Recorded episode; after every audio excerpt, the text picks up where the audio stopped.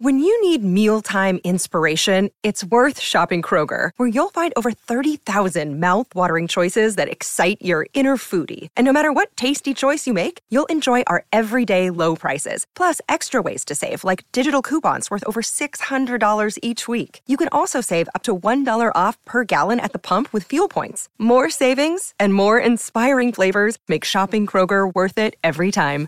Kroger, fresh for everyone. Fuel restrictions apply. If you're struggling to lose weight, you've probably heard about weight loss medications like Wegovy or Zepbound, and you might be wondering if they're right for you. Meet PlushCare, a leading telehealth provider with doctors who are there for you day and night to partner with you in your weight loss journey. If you qualify, they can safely prescribe you medication from the comfort of your own home. To get started, visit plushcare.com slash weight loss. That's plushcare.com slash weight loss. Plushcare.com slash weight loss. Hello, everybody. I have a special announcement for you today. Slate is having a holiday sale. For a limited time, we're offering our annual Slate Plus membership at $25 off for your first year. It's a great deal. Think of it this way you pay 10 or 15 bucks a month for your music and streaming subscriptions. With Slate Plus, for less than $4 a month, you can get member exclusive episodes and segments, no ads on any of our podcasts, and unlimited reading on the Slate site. And best of all, you'll be supporting our show and Slate's journalism. Sign up for Slate Plus at slate.com slash whatnextplus. Again, we're giving you 25 bucks off your first year as a member through December 29th. So sign up now at slate.com slash whatnextplus.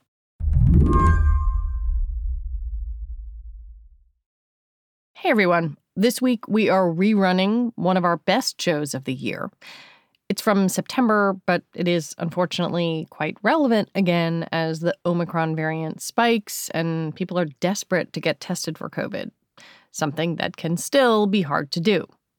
At the time, our guest, Michael Mina, was an epidemiologist at Harvard. He's since moved to eMed, a rapid testing company. Maybe it's unsurprising that a public health expert who had been crying out for more and better testing went to work for a company that makes tests. But we wanted to note it anyway. Okay, here's the episode.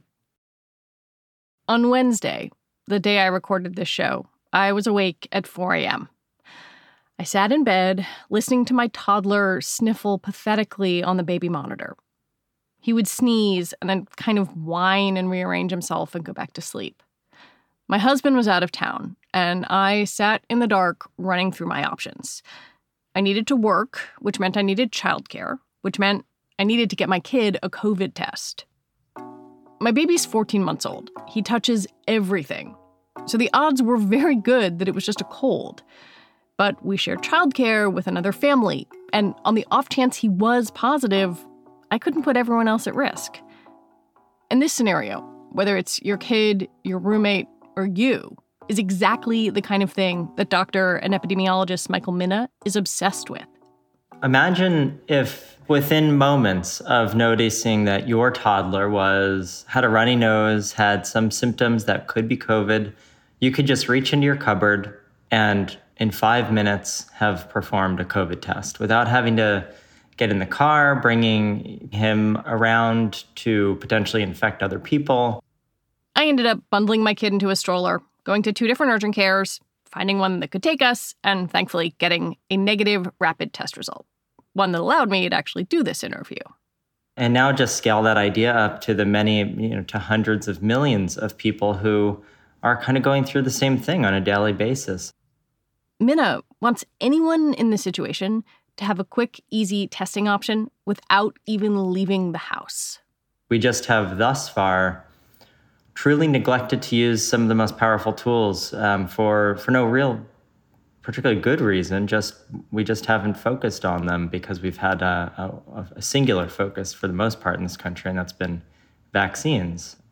But vaccines aren't going to help you understand if your toddler has COVID and could be infecting you or other people around you. Mina, who teaches at the Harvard T.H. Chan School of Public Health, has been preaching the gospel of cheap, rapid antigen tests for 18 months. First, he was a lonely voice now he's part of a growing chorus saying that we as a country are ignoring an easy tool to help us control infections. You know, it's just so so hard to be in this position and, and recognize and see so clearly that, of course, this wave of Delta was going to happen. I mean, we were writing about it last year that, that, that, this was almost an inevitability, and, and yet we didn't prepare. And I would argue that we're still not preparing for what's potentially to come next year. Today on the show, Mina argues that for less than a dollar, we could break the chain of transmission. So, what's stopping us? I'm Lizzie O'Leary, and you're listening to What Next TBD, a show about technology, power, and how the future will be determined. Stick with us.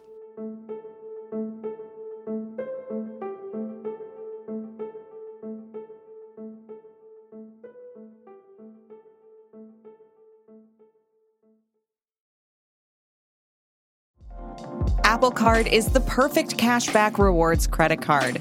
You earn up to 3% daily cash on every purchase every day. That's 3% on your favorite products at Apple, 2% on all other Apple Card with Apple Pay purchases, and 1% on anything you buy with your titanium Apple Card or virtual card number. Visit apple.co slash card calculator to see how much you can earn. Apple Card issued by Goldman Sachs Bank, USA, Salt Lake City branch. Subject to credit approval. Terms apply. Another day is here, and you're ready for it. What to wear? Check. Breakfast, lunch, and dinner? Check. Planning for what's next and how to save for it? That's where Bank of America can help. For your financial to dos, Bank of America has experts ready to help get you closer to your goals. Get started at one of our local financial centers or 24-7 in our mobile banking app. Find a location near you at bankofamerica.com slash talk to us. What would you like the power to do? Mobile banking requires downloading the app and is only available for select devices. Message and data rates may apply. Bank of America and a member FDIC. I want to start by kind of breaking down the universe of COVID testing that exists in the US right now. You can get a PCR test, which is a molecular test, or a rapid antigen test. And I, I think the common understanding is that a PCR is slower but more accurate. Is that the correct understanding? It's not. And the reason is because accuracy is entirely dependent on what your objective is. And the conversation has been 100% dominated by physicians and clinical laboratory directors who are completely focused on medical diagnostics. And in a medical diagnostic, you're not asking how are we going to stop spread across the community. You're asking does my patient have any evidence that they currently have COVID or did in the recent past? Right. And so they want a test that's going to, just like a forensics detective wants a, a, to get to detect even small molecules of a of hair at a crime scene or blood at a crime scene, and they actually use PCR to do that. But if our goal is instead to identify people who currently are transmitting the, the virus to other people, then actually the rapid test is much more accurate. It's very, very sensitive to detect viral loads that are infectious because that you don't spread the virus when you have one molecule of virus in you. You spread the virus when you have a million or a billion or a trillion. And the important thing is they're specific, meaning they are only going to turn positive when you're actually actively transmitting the virus we have to ask what the goal is. And if the goal is to detect infectious people, then a rapid test is actually much more accurate, not less. Why are we so all into to PCR tests then? Primarily because uh, testing, and especially in this country, from a legal perspective, we have so devalued and underfunded public health that we literally don't have a regulatory framework or laws to even ask the question what is a public health test? You know there's no definition of a public health test. And because of that the only lens we have in this country is a medical diagnostic test. And again as a physician if i have a patient come to me and say doc i don't feel well sure uh, i want to use the most sensitive test i can get. But it's just such a different question than is the patient sitting in front of me infectious? And I think the only reason we're so infatuated with it is just the it's a founder effect. It was the first tool that got started for COVID. And That's really what underlies so much of the mismessaging and mismanagement of this pandemic, really. Okay, so let's say you, Michael Mina, you are like the COVID boss of everything. You're the COVID czar. You have carte blanche. What does a day in the life look like if your kid's got a runny nose? COVID is an information problem. This pandemic is an information problem. And by that, I mean the only reason we quarantine, we keep people home from school, we do any of this stuff is because we don't know if they're infected with COVID. And so, what I would say is if my kid had a runny nose today and I thought, oh, maybe they were exposed at school yesterday or a couple days ago, I would want to, and I do, uh, I would go and pull out a rapid test. And I happen to have lots of rapid tests at my house, and I would use it. And in 15 minutes from start to finish, I would have an answer. And I would feel good about saying, okay, you have a runny nose, but you know, it's okay for us to go to family dinner tonight. It's okay for you to go to school. It is okay for you to be out in the world as far as COVID is concerned. And so it's so simple. It's literally 30 seconds of hands on time. Pull the test out of the cupboard and use it. So, so, what does it look like at scale if, you know, a school system worth of parents is using rapid tests or a workplace or a county? Uh, so, one of the most simple examples of how these tests can be used at scale is this test to stay program. I'm really tired of seeing schools close down. It's sad. You know, kids have been out of school for so long, and we quarantine whole classrooms of people uh, when one person turns positive in the classroom. But why? We have to ask why do we quarantine a whole classroom? We quarantine them because of the information problem, because we don't know which of any of them got infected. So instead of quarantining a whole classroom of students for 10 days because one person was positive, you just test each of those students every day for the next seven days. And each morning you test at home. And if they're negative, they can go to school. And if they're positive, they don't. That's one example. Another example is if businesses want to be uh, be back in session and, and not worry about outbreaks, you do enough testing to monitor for uh, any outbreaks that might be emerging you can say, okay, we've seen three cases in our office building in this week. So, what we are going to ask you all to do is to test yourself every morning before you come to work for the next seven days. And that's enough to completely squash the outbreak very quickly. What Mina envisions is essentially thinking about COVID differently, focusing on infectiousness, not detection. To him, that's the beauty of home testing. But it's complicated. When I think about the information question, right, and what this might look like at scale, I wonder a couple of things. Like, let's say then that I have the ability to do that, my neighbor has the ability to do that, and my kid tests positive. Doesn't me doing that at home not give public health authorities a clear picture of what's going on? Because my kid didn't get tested at a doctor, and maybe I don't tell anyone how, how do people then have an accurate sense of, of positivity rates and community spread? If we're talking about public health, first and foremost, like I would I would forego having the data if it meant that uh, if it meant that the outbreaks disappear. Like that's our number one goal is to not have people get infected. But these rapid tests do not have to be done without any reporting. So right now, there's one company in the country who does this, maybe in the world, I'm not sure, and it's uh, eMed.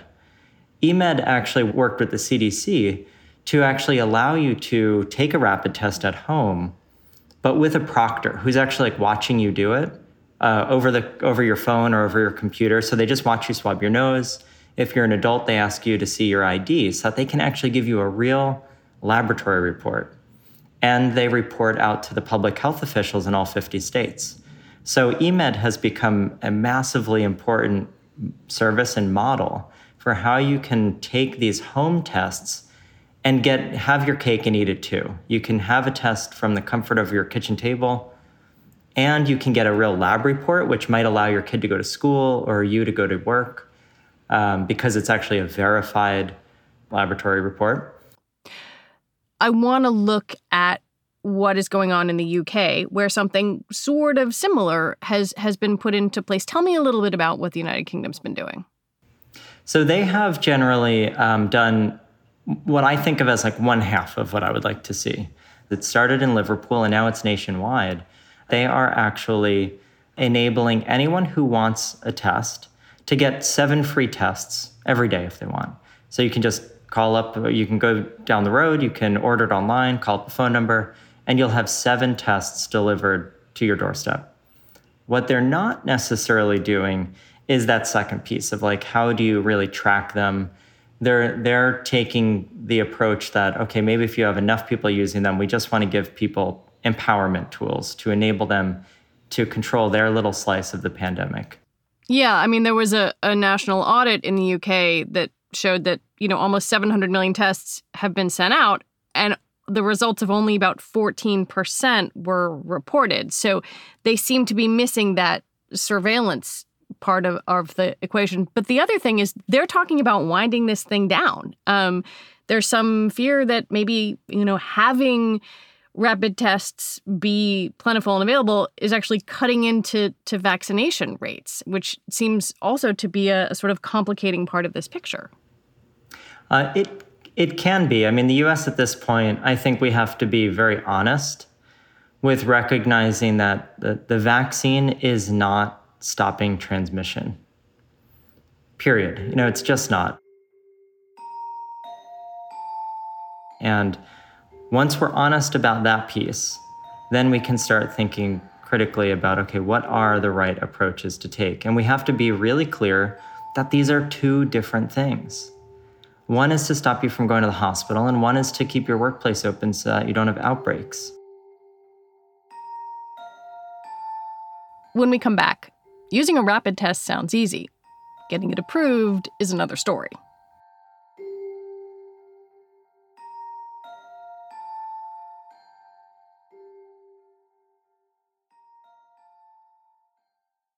This episode is brought to you by Progressive Insurance. Hey, listeners, whether you love true crime or comedies, celebrity interviews, news, or even motivational speakers, you call the shots on what's in your podcast queue, right? And guess what? Now you can call the shots on your auto insurance too. Enter the Name Your Price tool from Progressive. The Name Your Price tool puts you in charge of your auto insurance by working just the way it sounds. You tell Progressive how much you want to pay for car insurance. Then they'll show you a variety of coverages that fit within your budget, giving you options. Now, that's something you'll want to press play on. It's easy to start a quote, and you'll be able to choose the best option for you fast. It's just one of the many ways you can save with Progressive Insurance. Quote today at progressive.com to try the Name Your Price tool for yourself and join over 28 million drivers who trust Progressive. Progressive Casualty Insurance Company and Affiliates. Price and coverage match limited by state law. You're listening to What Next TBD. I'm Lizzie O'Leary, and I'm talking with Harvard epidemiologist Michael Mina. Mina has spent the last year and a half trying to get the U.S. to adopt widespread rapid antigen testing as a way to control COVID. But those tests have to be authorized by the Food and Drug Administration. Currently, only a handful of home antigen tests have emergency use authorization. The entire bottleneck for the United States is the authorization of the tests. We have very few tests available to us in the United States. If you go to Germany, they have almost 70 different manufacturers producing tests. That's created market competition. It's driven costs of the actual test down.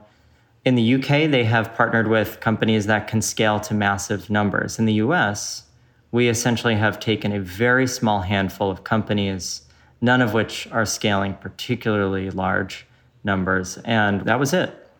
So the real problem in the United States is that we have failed to authorize enough of these tests. Not because the tests don't work, but it's simply because of how we define these tests. The FDA defines the tests as medical devices. They want rapid antigen tests to show sensitivity comparable to PCR tests only a handful of companies met that requirement and could get emergency use authorization, that EUA, for their tests. Other companies have the technology, but not the authorization. Essentially, the FDA said, okay, well, now we have some companies, we're going to raise the bar even more. So it's just become harder. And I talk a lot to all these companies, and all of them say, we just don't understand, you know, Michael, like, can you help us?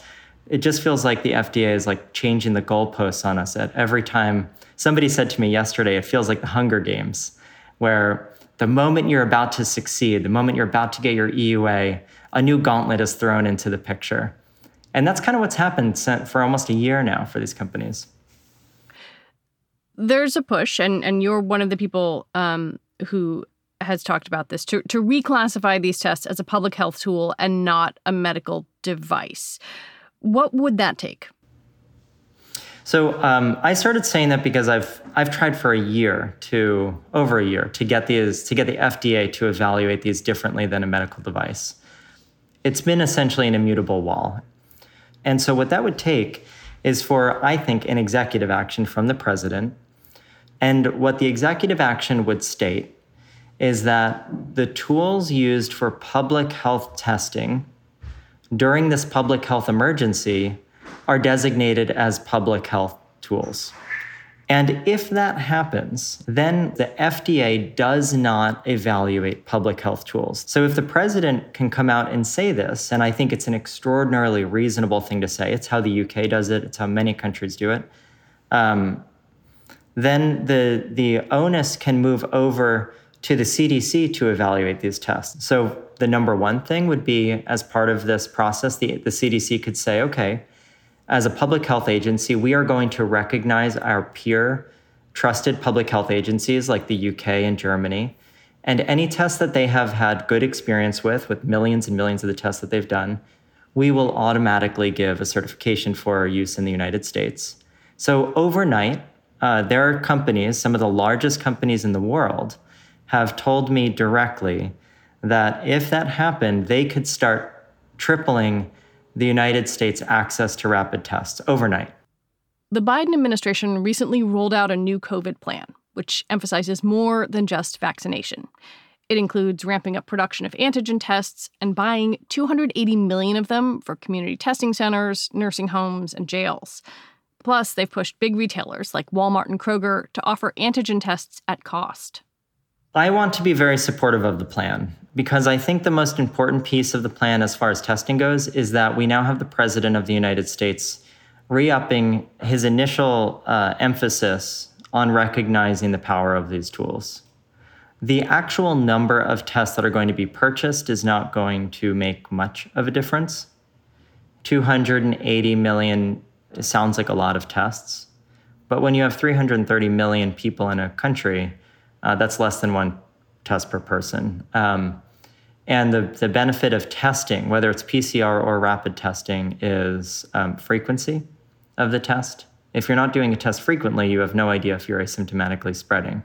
So we're about to see a testing crisis because of the COVID 19 action plan.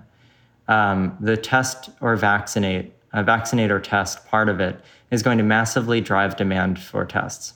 Right. That just pushes people toward testing. Exactly. And so we're about to see a crisis because we don't actually have an increased scale. He did talk about invoking the, the Defense Productions Act, but actually that's not the problem. The companies that we do have eval- evaluated and authorized in the US are pretty much at their maximum of scaling anyway. We're going to see a problem where, where we're going to continue having empty shelves of rapid tests. It's going to push employers, and we're seeing it already. Schools are you know, trying to figure out how the heck are we testing our students, businesses. I've gotten so many calls from Fortune 500 companies, Fortune 20 companies, you know, trying to ask me, you know, Dr. Mina, what, what can we do? We have 8,000, 12,000 uh, employees who aren't vaccinated and don't want to be vaccinated. How do we get tests? And so it's really going to drive the demand for testing, which is going to further deplete any rapid tests that do exist and then it's going to push it all to the PCR labs. And very quickly, the delays in PCR are going to go from you know one or two days, which I would say is already too much to stop transmission, to five days again. And then you have a useless public health tool.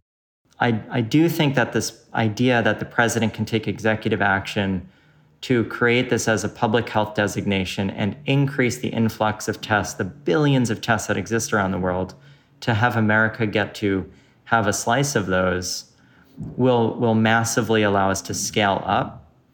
And if that doesn't happen, frankly, we'll have a crisis on our hands. You know, the other component here is, of course, cost. Um, right now, if I try to go buy some rapid tests at my drugstore, I mean, A, they're sold out, but but B, they're like 20 bucks. And you know what? Like I can do that a little bit, but if you're asking families across America to be stocking their shelves with tests, this adds up really quickly. Do you see any movement on the price aspect? Well, the price is coming down to market competition. At the end of the day, we are a we can either really increase market competition, which would require us to authorize more tests or certify them through the CDC, uh, and that can drive the cost way down because these tests cost like 80 cents to make. Um, uh, and that's why we're seeing $1 tests throughout Germany because um, they have 60 some odd different manufacturers authorized. The other thing that the federal government can easily do is subsidize the tests so that they're free or a dollar for every American, you know, ideally free. And the, the reality is, it would be such a drop in the bucket compared to the trillions that we're spending. So people say, oh, it'd be expensive, you know, 2 billion here, 2 billion there. Are we forgetting that we've spent 10,000 billion already on this virus? So like 10,000 billion dollars, it's 10 trillion, you know, uh, it's, it should be a drop in the bucket to say, okay, we're putting $100 billion or whatever into subsidizing this so every American can have a free test uh, every couple days. So the, the prices should come down, in my opinion, and, and it should be part of these packages. You have been beating this drum for 18 months, and suddenly I feel like your name is everywhere. Do you feel different? Do you feel like you're making some sort of progress? I, I'm, I've been cautious. So I felt like I was making progress last summer. My name was everywhere last summer for this exact same conversation we're having. Um, yeah. And then we got into the fall and it didn't make pro- progress. But I do think we last summer we were in a position where everyone was so focused thinking that the vaccine was going to be the silver bullet. And now we have to come to grips with realizing the vaccine is not the silver bullet, that the next variant might be right around the corner Last year, I felt like it was me on a mountaintop screaming into an abyss, and people were like, Who the heck is that crazy guy, and what, what the heck is he talking about? And what's changing is now that people are seeing this and feeling it, they're actually getting frustrated now. The public is frustrated that they go to CVS and they see empty shelves. And I think that this is placing political pressure on the president and, and on the decision makers and on the FDA to say, how do we change the system? Something's not right. Why are we so behind our peers? How do we get America up to speed? And I'm sick of our government and academics saying certain segments of our population are the problem. We always have to remember that the virus is the problem. The only solution we have for a public health problem like this is the public. And these are the exact kinds of tools that allow the public to feel empowered to take control of their slice. And if enough of the public does do that, then the slices add up and we're taking care of the whole pandemic.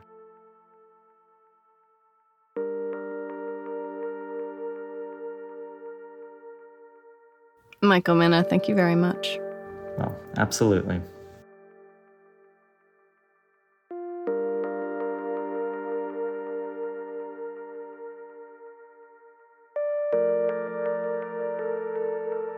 Michael Mina is the Chief Science Officer at EMED. And an update to this story this week, the Biden administration announced that it will start distributing 500 million rapid tests starting in January. And it said it will set up a website where people can order them.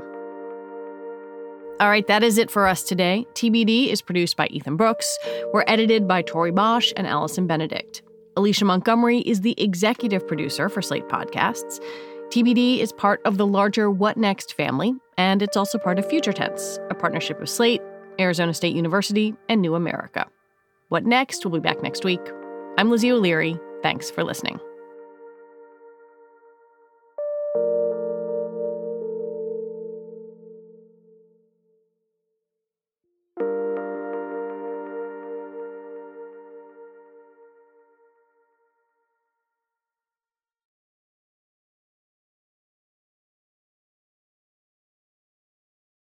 Without the ones like you, who work tirelessly to keep things running, everything would suddenly stop. Hospitals, factories, schools, and power plants, they all depend on you. No matter the weather, emergency, or time of day, you're the ones who get it done. At Grainger, we're here for you with professional grade industrial supplies. Count on real time product availability and fast delivery. Call clickgrainger.com or just stop by. Grainger for the ones who get it done.